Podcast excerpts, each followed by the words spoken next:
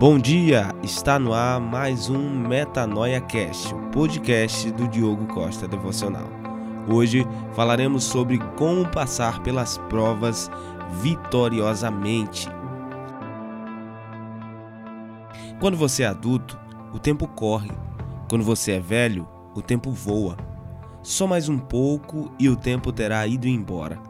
Aos 75 anos de idade, Abraão matriculou-se na escola da fé.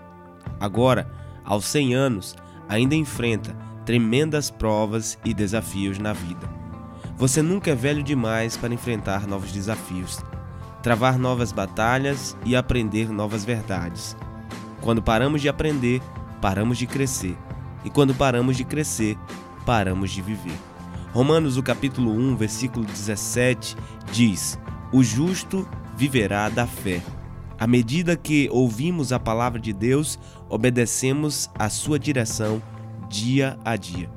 Gênesis 22 nos mostra a maior de todas as provas que Abraão enfrentou. Pela fé, ele triunfou e pode nos ensinar a passar pelas provas vitoriosamente.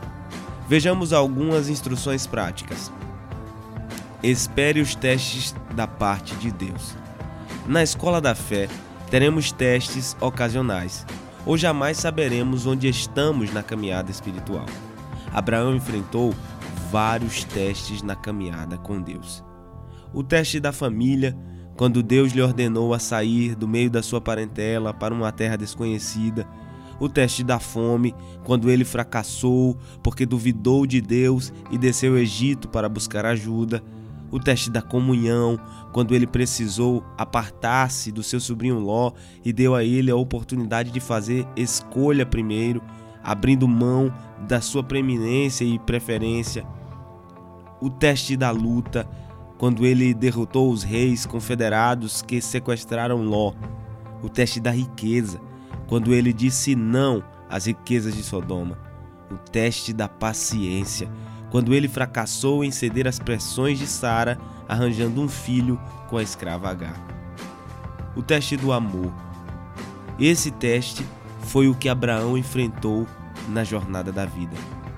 Nem toda situação difícil que vivemos é um teste de Deus.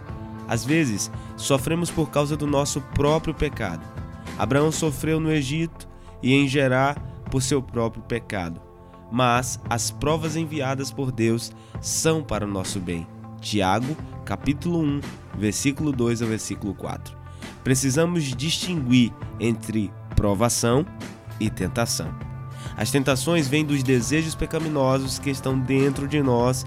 Tiago, capítulo 1, versículo 12 versículo, ao versículo 16.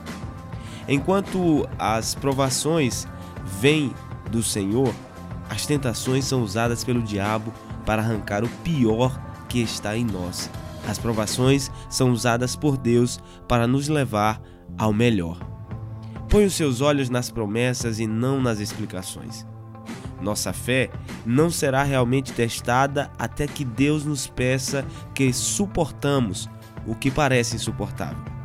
Façamos o que parece exagerado e esperemos o que parece impossível.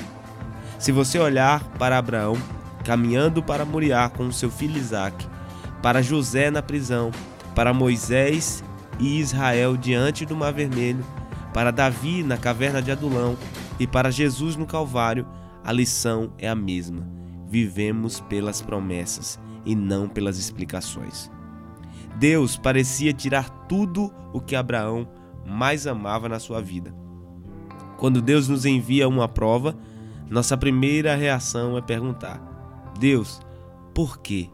Por que comigo? Queremos explicações, Deus tem razões e já expostas em Sua palavra. Purificar a nossa fé, aperfeiçoar nosso caráter e proteger-nos do pecado. Abraão ouviu a palavra de Deus, imediatamente obedeceu ela pela fé. Nós sabemos que a vontade de Deus jamais contradiz a sua promessa. Fé não exige explicações. A fé descansa nas promessas. Que Deus abençoe o seu dia, que você tenha uma semana excelente e que você aprenda a vencer os seus problemas. Aprenda a passar pelas provas vitoriosamente. Um forte abraço e até o nosso próximo podcast.